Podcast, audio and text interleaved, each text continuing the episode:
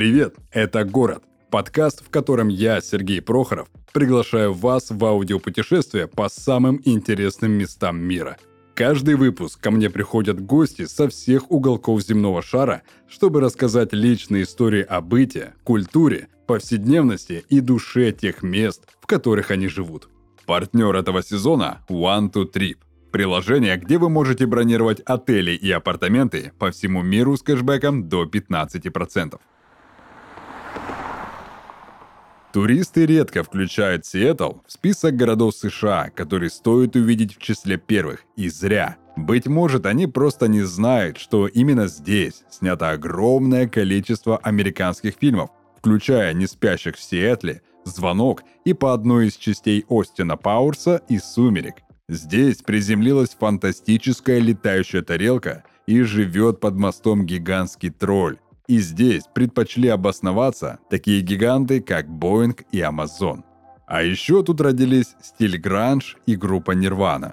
Открылся первый в мире Starbucks и была основана первая американская команда, выигравшая Кубок Стэнли. Если и этого мало, замечу, что местные морепродукты считаются здесь лучшими во всей Америке, а рядом с городом есть и гигантские аутлеты, и красивейшие водопады.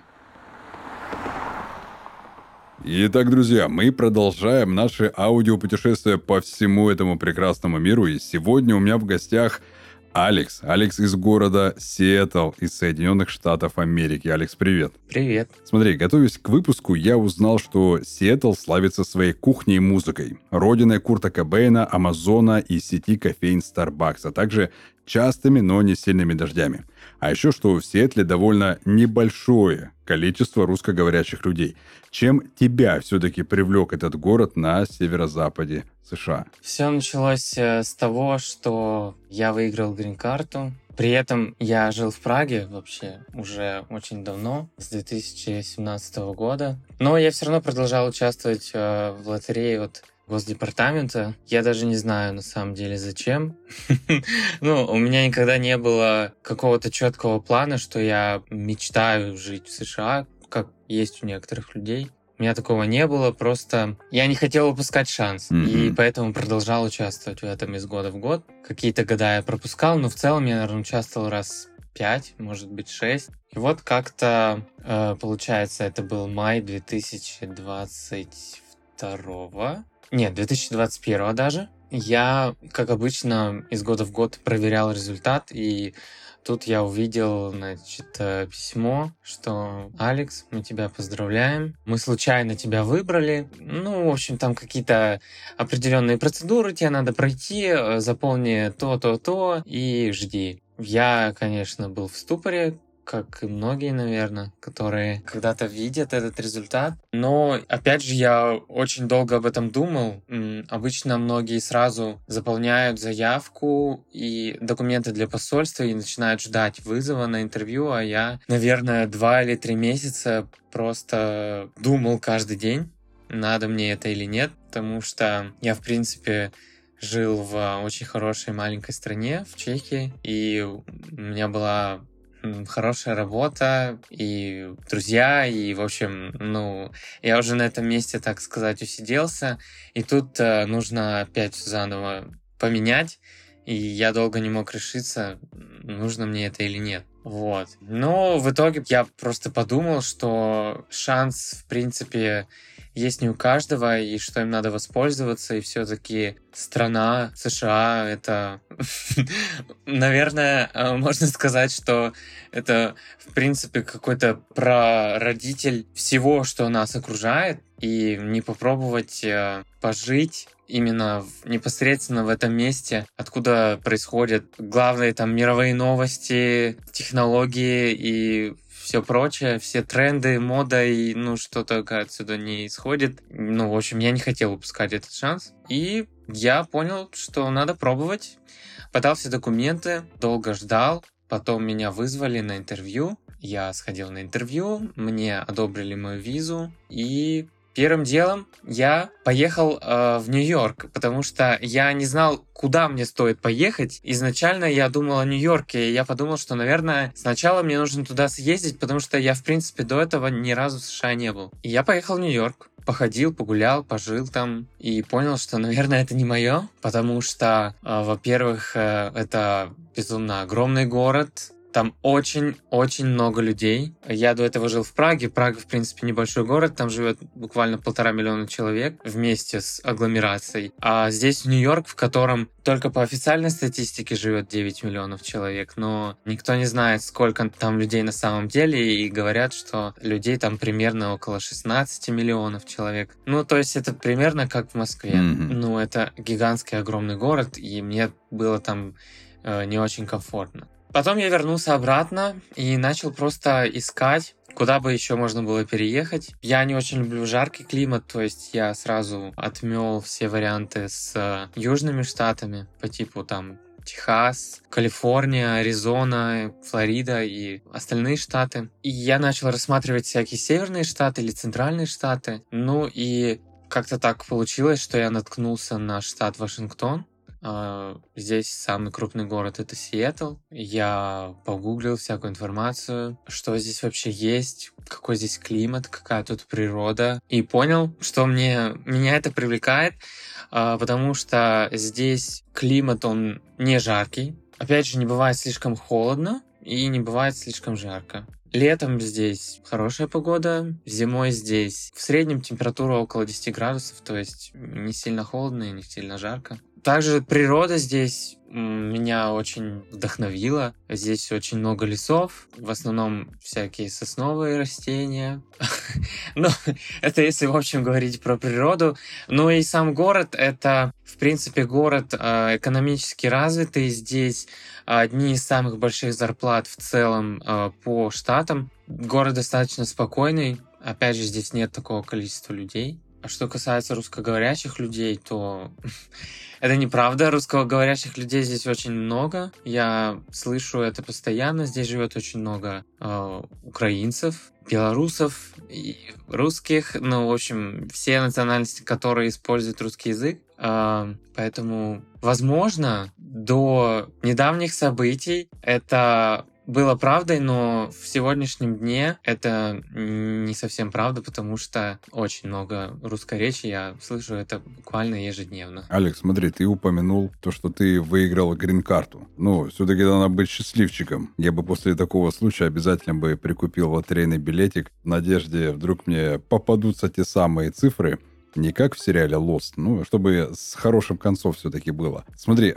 мне интересно, такой личный, э, личный прям интерес. Помимо гражданства, ну, то есть э, возможности проживать, находиться на территории США, а какие-то обязанности у владельца грин-карты имеются ведь? Ну, то есть, имею в виду, какие-то налоги, может, еще что-то? Это не гражданство, это как э, постоянный вид на жительство. Угу. Но, в принципе, единственное, чего я не могу делать и чем я отличаюсь от граждан, есть некоторые профессии, куда берут только граждан, которые связаны с государственной тайной. И вторая вещь, которую я не могу делать, я не могу ходить на выборы и голосовать. Все остальное для меня доступно точно так же, на том же уровне. Я ничем больше не отличаюсь от граждан США. В принципе, здесь нет понятия гражданства. Ну, ну то есть, Если ты идешь устраиваться на работу, тебя никто не спрашивает о гражданстве, если эта работа никак не связана с гостайной. Это единственная отрасль, где тебя могут спросить, а есть ли у тебя американское гражданство. Mm-hmm.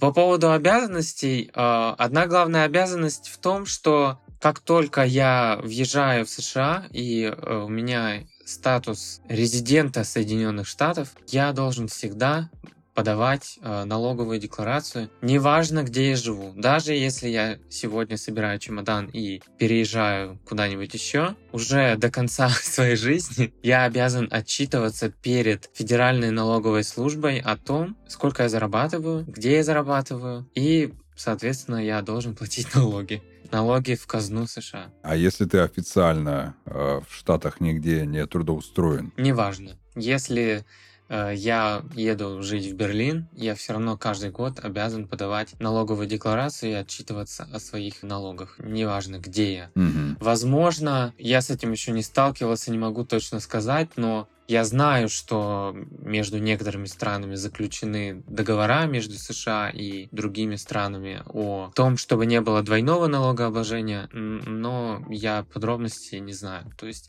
в любом случае декларацию нужно подавать. Сколько я буду потом платить налогов, я не знаю и должен ли я буду платить налоги, если я буду где-то работать помимо США, но я думаю, что да. В любом случае я должен показать свой доход, а там уже ФРС решит, хотят они с меня налоги или нет. Отлично. А, смотри, давай немножечко о городе поговорим. Проводя знакомство с разными городами, с разными странами, я в начале интервью всегда затрагиваю положительные стороны. А с Сиэтлом мне хочется начать с обратного то есть в обратном порядке назови три главных недостатка Сиэтла, которые, ну уж очень мешают лично тебе или твоим знакомым жить комфортно. Если это больше трех, то, пожалуйста, назови больше трех. Самые главные недостатки города. Ну, э, самым главным недостатком для меня, в принципе, это не относится конкретно только к Сиэтлу, это относится, в принципе, ко всей Америке, наверное, за исключением города Нью-Йорк. А, здесь все города, и Сиэтл в том числе, они построены для машин. Mm. Если ты хочешь куда-то пойти пешком, и если у тебя нет машины, знай, что тебе придется ну, ехать в два-три раза дольше, если ты будешь пользоваться общественным транспортом. Допустим, дорога условно в аэропорт э, из моего дома до аэропорта займет 40 э, минут, если не будет пробок. Если я поеду на общественном транспорте, это займет 2 часа. Суть в том, что города построены для машин, расстояния очень большие, городской транспорт он есть, но опять же он не развит настолько чтобы им было удобно пользоваться. А в Сиэтле к этому все идет. Уже они построили в 2009 году а, первую ветку легкого метро. Это, ну, я это называю трамваем, но это как легкое метро, оно а, в центре города идет под землей, по окраинам города оно идет э, по такой специальной эстакаде, мосту, чтобы трафик э, никак не мешал транспорту, этому метро конкретно. Эти линии расширяются, они уже строят две дополнительных еще линии, но одна из них откроется в следующем году, и третья откроется через несколько лет. Все идет к этому, но после Европы, где у меня даже не было водительских прав, потому что там очень удобный транспорт. Для меня самый большой минус — это отсутствие удобного транспорта. Очень большие расстояния, и, в принципе, э, вся инфраструктура заточена для автотранспорта. У этого есть своя история, конечно. Связано это все больше с экономической точки зрения, что просто у американцев был доступ к машинам, чего не было у европейцев. Поэтому вот так они построили свои города. И мне это непривычно. А, меня это напрягает до сих пор. Иногда я нахожу какие-то районы, где достаточно все построено так в европейском стиле, что там идешь, э, улочки, магазины, а, но на окраинах города часто такого нет, и там без машины ты как без ног, ты просто ну, не сможешь нормально передвигаться без машины. Что касается самого центра города, там, конечно, все в принципе доступно в пешей доступности, если ты живешь прямо в центре, там можно обойтись без машины, но опять же, если тебе нужно поехать куда-то за город, все, mm-hmm. только ищешь кого-то, с кем ты поедешь, просто сесть на электричку и выехать куда-то за город у тебя не получится, потому что ее просто нет. То есть урбанизация и доступная среда для самих горожан, она еще немножечко впереди в Сиэтле. Позади, скорее. Ага. Ну, да, э, как бы есть люди, которые живут именно в центре, и им э, машины не нужны, они никуда не ездят, им хватает транспорта, э, в городе есть автобусы, есть даже троллейбусная ветка, одна из самых древнейших, старейших в США, и эта троллейбусная ветка, она до сих пор действительно. Когда-то здесь были трамваи, и эти трамваи связывали пригород и город, но потом это все успешно снесли, построили хайвей и пустили машины. Mm-hmm. Когда-то это все было, от этого всего избавились, потому что э, всем было комфортно ездить на машинах. Сейчас э, людей очень много, машин очень много, часто пробки. Если случилась какая-то авария на трассе, все, все встали. Возможно, те времена уже прошли, когда это было удобно. И поэтому сейчас какие-то новые транспортные проекты развиваются, и это все идет в гору, но пока с большим отставанием от Европы, например. Mm-hmm. Следующим минусом для меня, возможно, опять же, так как у меня большой опыт э, жизни в Европе, в принципе, э, опять же, я жил в Чехии, которая считается самой безопасной, одной из самых безопасных стран на свете. Она, по-моему, шестая в рейтинге всех стран в мире как самая одна из самых безопасных. Здесь достаточно криминально. Я лично ни с чем с криминальным пока что не сталкивался, но если я открываю новости, каждый день можно прочитать, что где-то кто-то кого-то убил, где-то кто-то кого-то ограбил, где-то угнали машину, где-то разбили стекло, где-то ограбили магазин, кого-то просто обокрали. Ну, в общем, такие ситуации здесь происходят постоянно. А, они не происходят непосредственно в самом городе, как бы в центре безопасно, а, но в отдельных районах города, так скажем, криминальная обстановка достаточно высокая. Но, опять же, если сравнивать с другими городами США, здесь достаточно спокойно. Она не нулевая криминальность, но и не настолько высока, как если мы возьмем, например, Южные Штаты, Техас, например, где криминальность на таком уровне, что я не знаю, как люди там живут, но сегодня не об этом. Но да, такая проблема есть и, и здесь. Потом я для себя этой проблемой не считаю, но некоторые мои знакомые друзья делают на этом, акцентируют на этом внимание.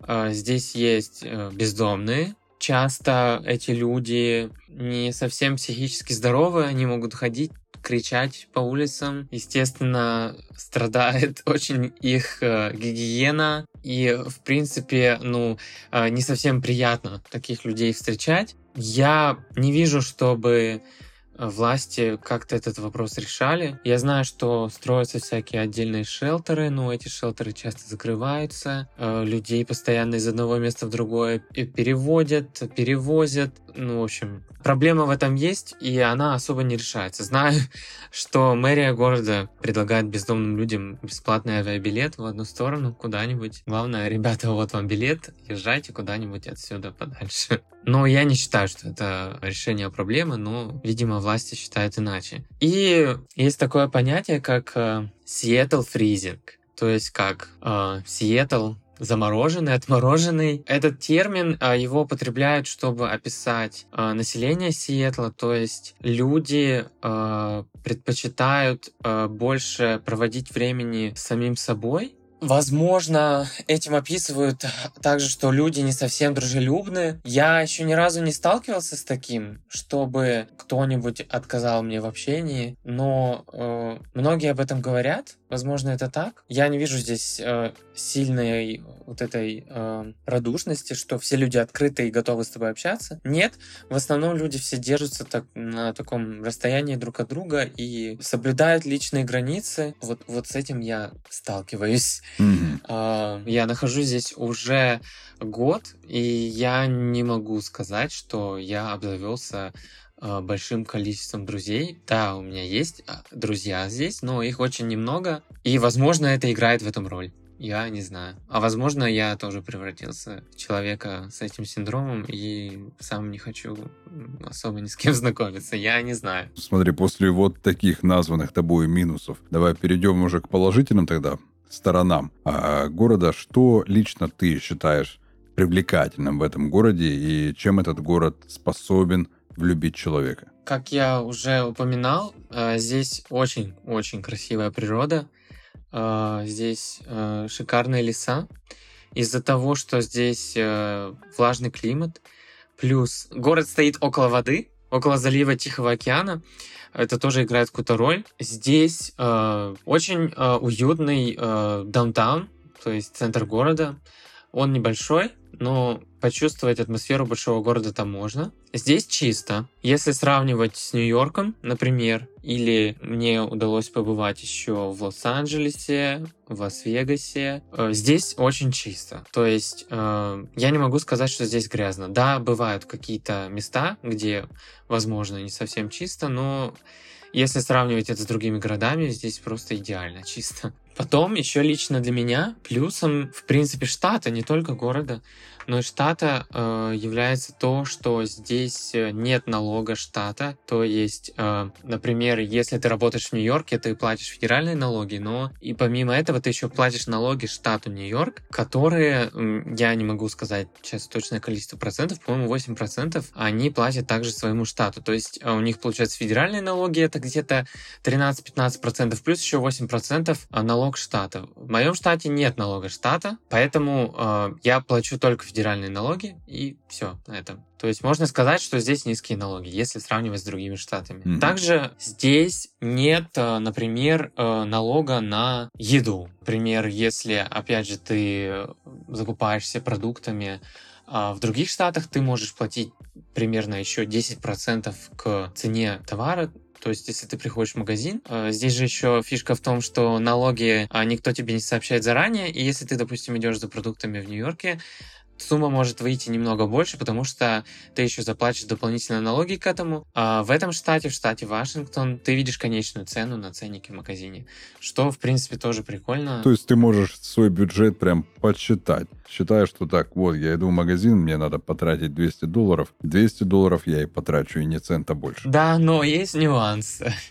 А, например, а, в том же продуктовом магазине ты можешь купить какую-нибудь, я не знаю, сковородку условно, это уже не считается продуктом, и на нее ты заплатишь налог. Угу. Так что, да, есть нюанс. Налога нет э, только на продукты именно, mm. на еду. А на все остальное э, налог с продаж есть, но он небольшой, он 10% составляет. Еще одним плюсом, наверное, э, является то, что мы здесь живем достаточно близко к Канаде, и периодически, если мне надоедает Сиэтл, я могу поехать в Канаду, в Ванкувер. А, мне не нужна никакая виза. Мне достаточно взять только мою грин-карту, и я просто с ней могу спокойно пересекать границу и ездить в Ванкувер. Что еще? Вашингтон является э, традиционно демократическим штатом, то есть э, в чем-то здесь есть больше свобод, чем в других штатах. Также здесь, например, есть э, некоторые виды поддержки от штата, которых нет в других штатах. Э, например, здесь э, есть э, медицинская страховка для тех, кто не может заплатить себе медицинскую страховку. В некоторых штатах этого нет вообще, в некоторых штатах это есть, в том числе и в штате Вашингтон это есть. То есть, если что-то с человеком случилось, он потерял доход, он может рассчитывать на то, что штат ему поможет. Это именно э, зависит также от политики штата. В основном в демократических штатах больше помощи для э, населения, чем в штатах республиканских.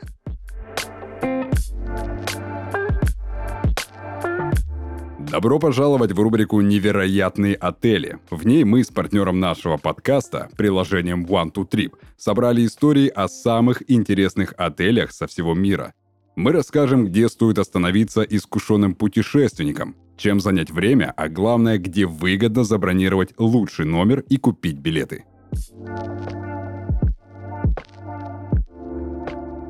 Следующая остановка – Ботель Gemütliches Hausboot mit в Берлине. Романтический плавучий отель находится на озере Румельсбургер в самом центре столицы Германии. Он дарит прекрасную возможность отдохнуть в тишине на фоне уникального водного пейзажа, не выезжая за пределы мегаполиса. В каждом домике две уютные спальни с дизайнерской мебелью, комфортная ванная комната, кухня, оборудованная современной техникой и шикарная терраса для отдыха на свежем воздухе. Во всех номерах установлены кондиционеры для жаркого времени года и камины для зимнего периода. Большие панорамные окна открывают потрясающий вид на озеро. Гости Ботеля могут пользоваться бесплатной парковкой для автомобилей и пунктом проката лодок, если захотят отправиться на берлинский рейв по воде.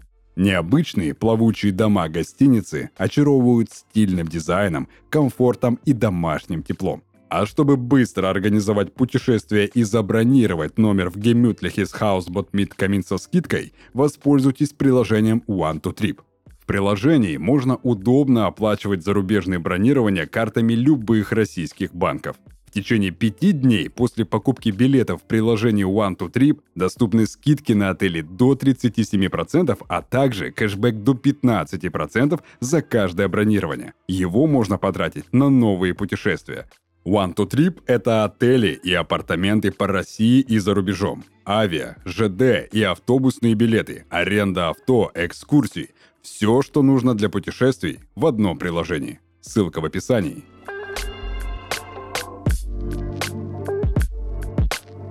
Смотри, Алекс, я подготовил несколько интересных фактов про Сиэтл, которые мне довелось найти в интернете. Ты, в свою очередь, прокомментируй, если что-то ты считаешь неверным и вообще надуманным, можешь это опровергнуть.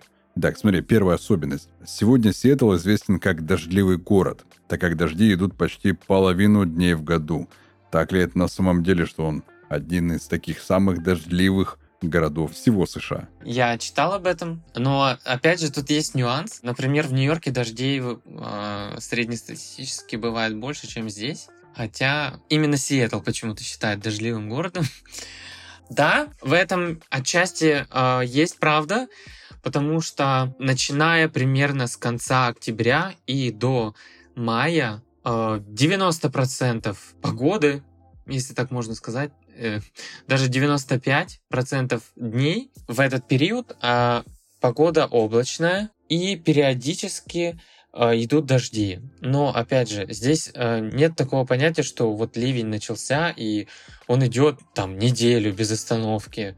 Нет, такого здесь не бывает. Э, да, может дождь моросить. В основном здесь дождь такой моросящий. То есть люди даже не пользуются зонтами, потому что, ну, ты не сильно вымокаешь под этим дождем. Да, это не очень приятно. Это такие мелкие-мелкие капельки оседают на тебя, на лицо, там, на твою одежду, но ты не вымокаешь прям до ниточки, то есть это не идет тропический ливень, как, как бывает где-нибудь. Но в основном погода пасмурная, да. Чаще всего э, просто пасмурно и всегда облачно, всегда серо.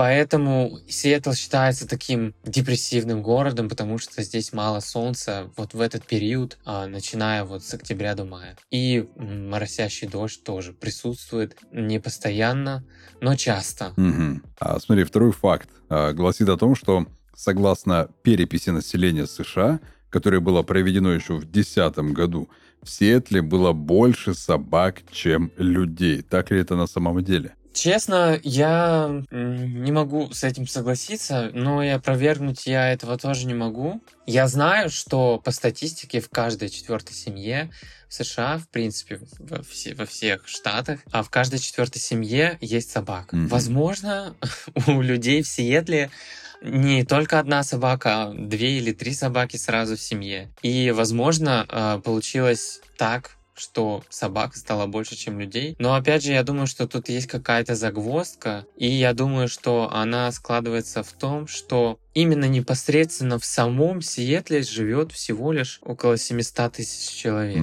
Но надо понимать, что американские города, они очень вытянутые, очень растянутые, и если в самом Сиэтле живет 700 тысяч человек, то в окрестностях Сиэтла может жить и живет, например, еще около полутора миллиона человек. То есть даже больше, чем в самом Сиэтле. И все эти люди каждый день могут ездить на работу в Сиэтл, но при этом они не являются жителями Сиэтла. И, возможно, собак регистрировали в Сиэтл, при этом жив за границами Сиэтла.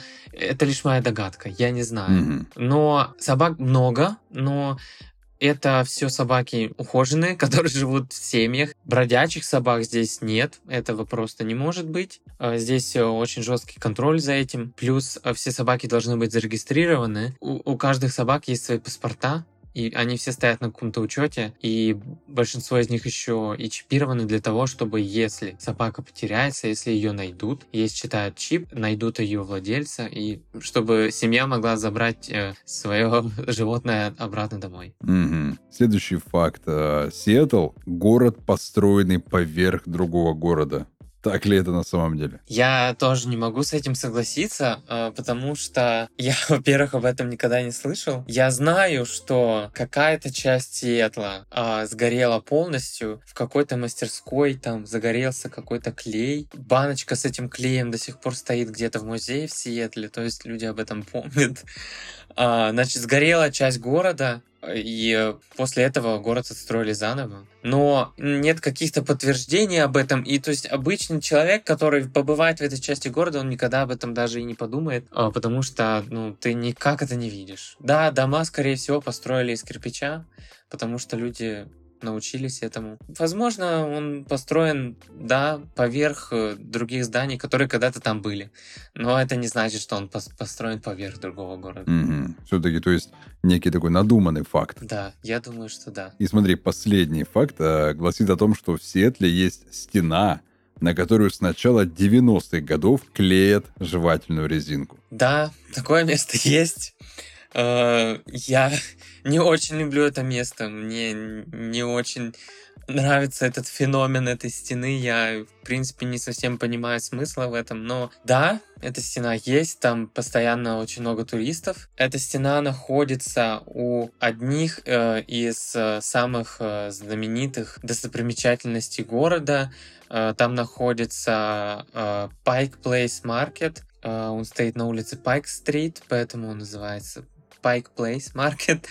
Uh, этот рынок, он, во-первых, построен так достаточно интересно, потому что, ну, когда ты к нему подходишь, это, в принципе, небольшое двухэтажное здание, то есть он не кажется большим. Но когда ты входишь в него внутрь, там внутри него 6 этажей, из-за того, что этот рынок находится на склоне города, и получается, что он как бы уходит вглубь города, и внешне он кажется маленьким, но когда ты оказываешься внутри него, он оказывается не таким уж и маленьким. Э, вообще, это рынок, где э, продают морепродукты, в основном. С утра, если туда прийти, там можно купить всякую свежую рыбу и все остальное, что связано с морепродуктами, но также там очень много всяких э, антиквариатных лавок, очень много всяких творческих магазинов.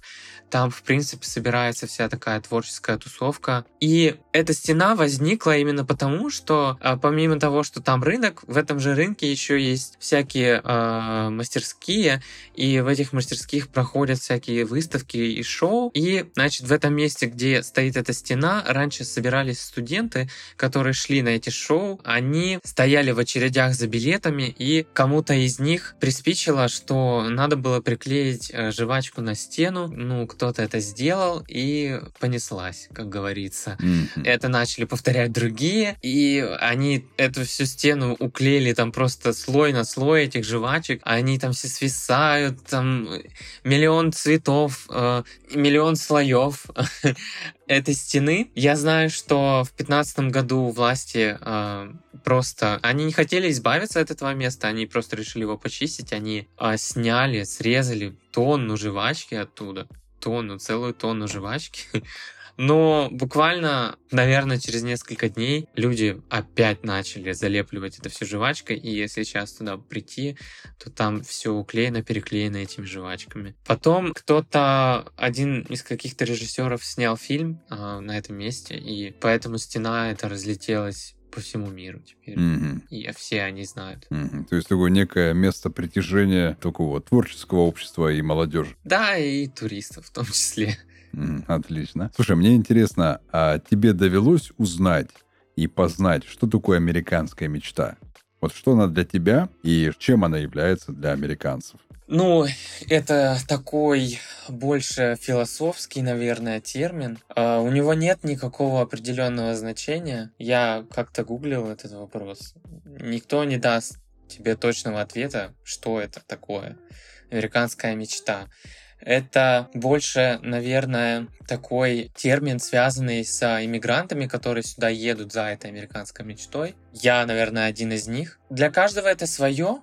Никто никак это не интерпретирует, кроме как в каких-то своих целях. Для меня это прежде всего свобода. Та свобода, которой у меня не было в моей стране, та свобода, которой у меня не было и в других странах. То есть свобода во всем. Ну, буквально во всем. Ты можешь быть кем угодно. У тебя есть миллион возможностей. Если ты будешь прикладывать силу и замотивируешь себя, ты обязательно, я в этом уверен, ты обязательно а, добьешься того, что тебе нужно, и окружение вокруг тебе в этом поможет. Эта свобода, она тоже тебе поможет в этом. Ведь не зря, наверное, все технологии происходят именно отсюда Потому что помимо свободы тебе еще дают эту возможность себя реализовать, если ты этого хочешь, если ты покажешь, что ты этого хочешь, если у тебя есть какая-то цель. Даже возьмем банально получение водительских прав. Чтобы получить водительские права в Чехии, ты должен записаться в автошколу, пройти обязательно трехмесячный курс теории. А после теории ты должен обязательно пойти сдать экзамен. Потом у тебя наступает несколько месяцев практики. Ну, ты все зависит от тебя, конечно, ты можешь ездить и каждый день, тем ты быстрее практику пройдешь. Но в среднем люди несколько месяцев ее проходят, потому что работа, учеба и всякие остальные дела. То есть вот у меня брат живет тоже в Чехии, он получал права, у него процесс получения прав затянулся до одного года. Mm-hmm. Хотя у него была сильная мотивация получить эти права, но тем не менее э, из-за работы, из-за учебы у него это все затянулось до одного года из-за всех этих бюрократических проволочек. И я сравниваю с собой. Я никогда в жизни не водил. Я приехал в Штаты, я купил себе машину, я взял с собой подругу, потому что у нее были права. Она водила мою машину, потому что я не мог ее водить без прав какое-то время. А, я взял книгу по теории. Это абсолютно маленькая, тоненькая книжечка, ну, в которой, наверное, страниц ну, может быть, 50. То есть, опять же, если сравнивать с теорией, которую я видел у брата в Чехии, там огроменная толстющая книга с миллионами правил. И книжка здесь. Малюсенькая абсолютно книжечка формата А5, то есть даже не А4, а половинка А4 всего лишь, А5, как тетрадка. Она даже выглядит как тетрадка. А, там очень все легко написано. Эта книга на русском языке, то есть эти книги есть на разных языках. Все для твоего удобства сделано. Я прочел эту книгу за сутки.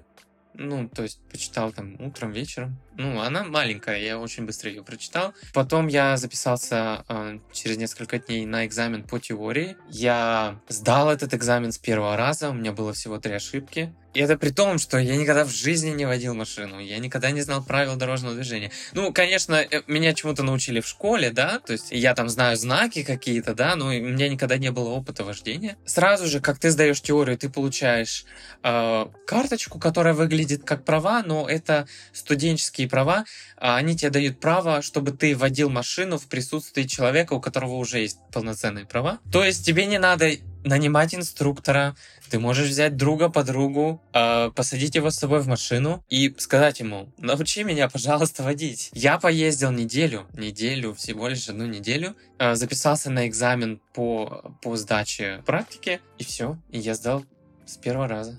И весь процесс получения прав у меня занял полторы недели. Mm. И я сейчас представляю, сколько это занимает в других местах.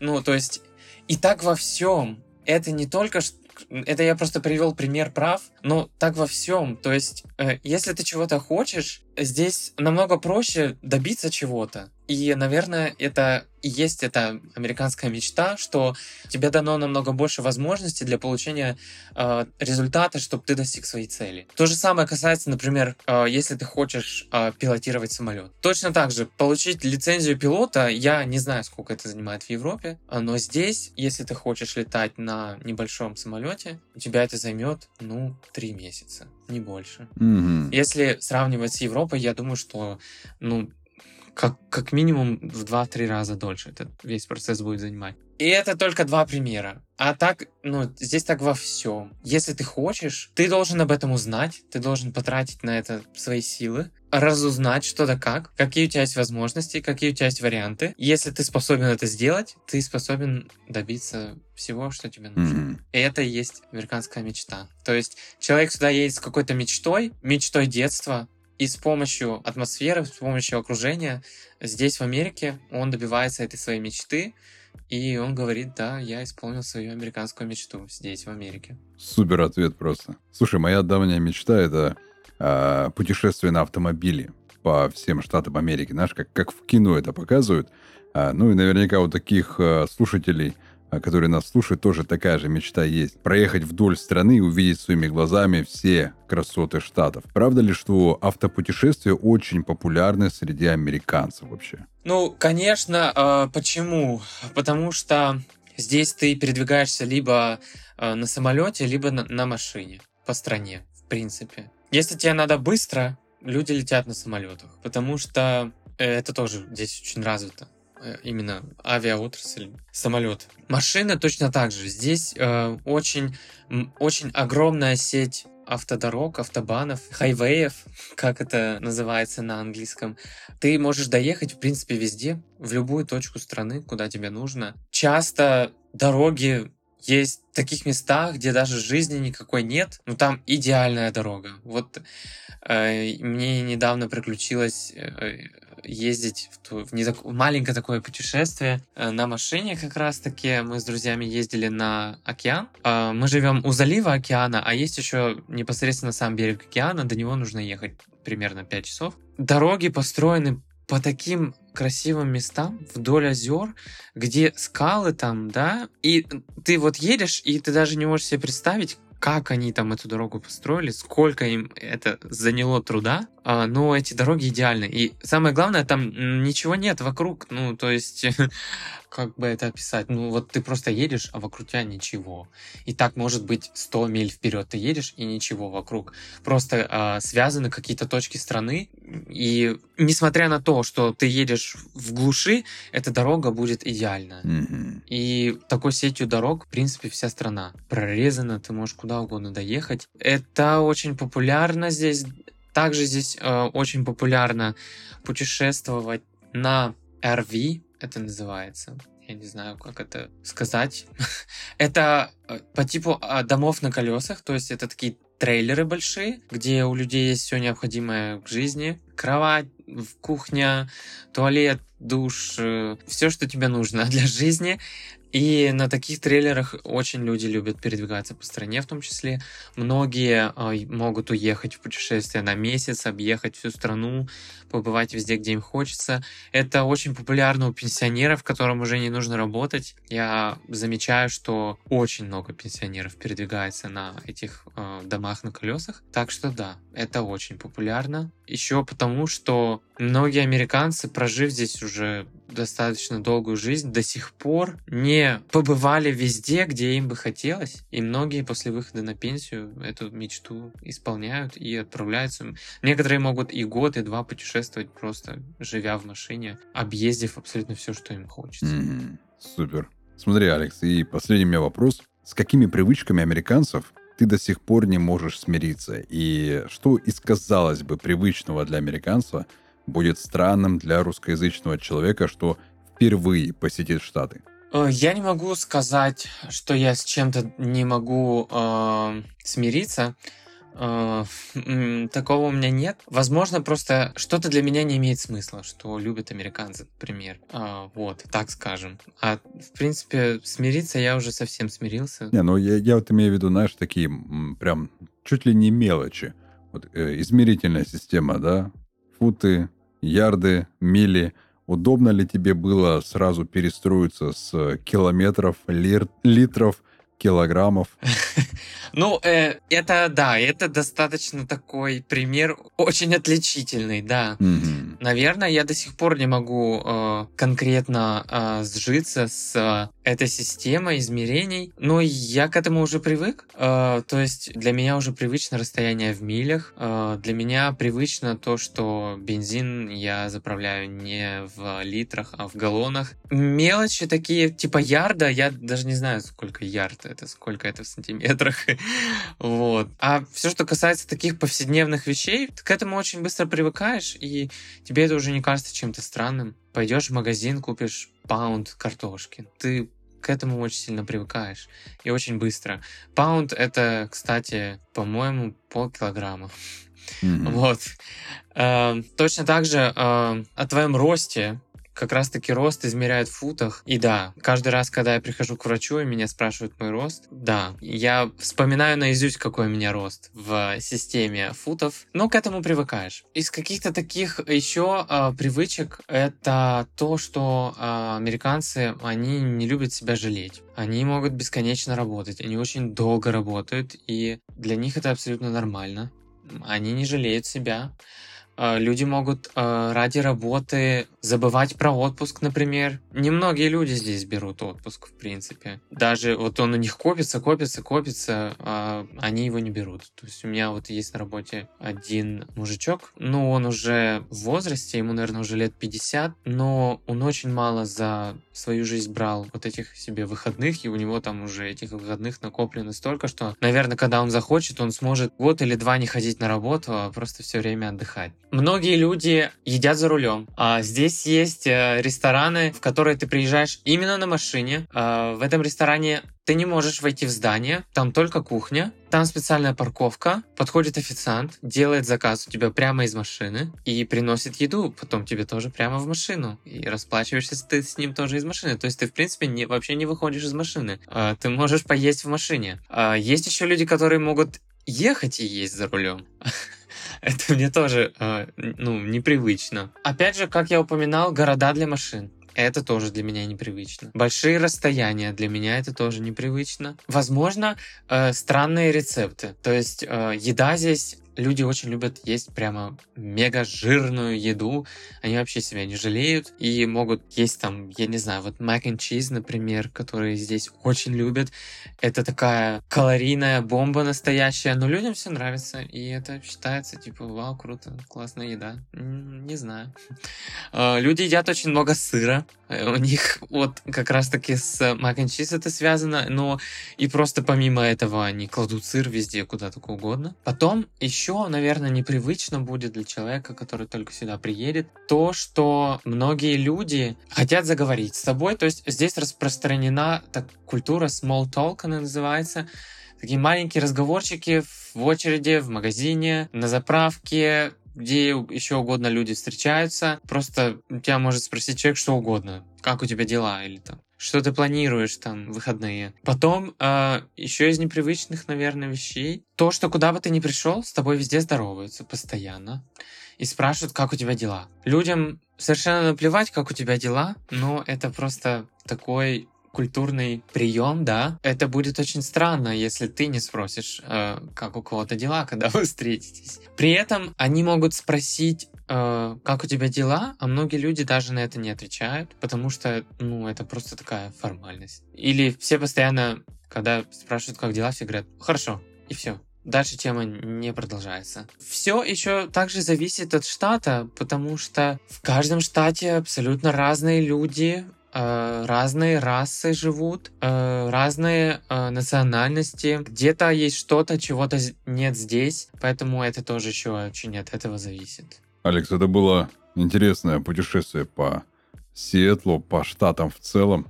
Я благодарен тебе за этот эфир. А в конце я бы хотел, чтобы а, ты сказал какую-нибудь фразу, которая, может быть, как-то смотивировала, либо поддержала, а, либо, я не знаю, может быть, это даже прощанием. Главное, чтобы она прозвучала все-таки на, на английском языке для атмосферности, так сказать, выпуска. Наверное, э, очень банально, но и очень коротко. You can do it, что значит ты можешь все, добиться всего, что тебе нужно. Наверное, это все. Супер. Спасибо за прослушивание и всем пока.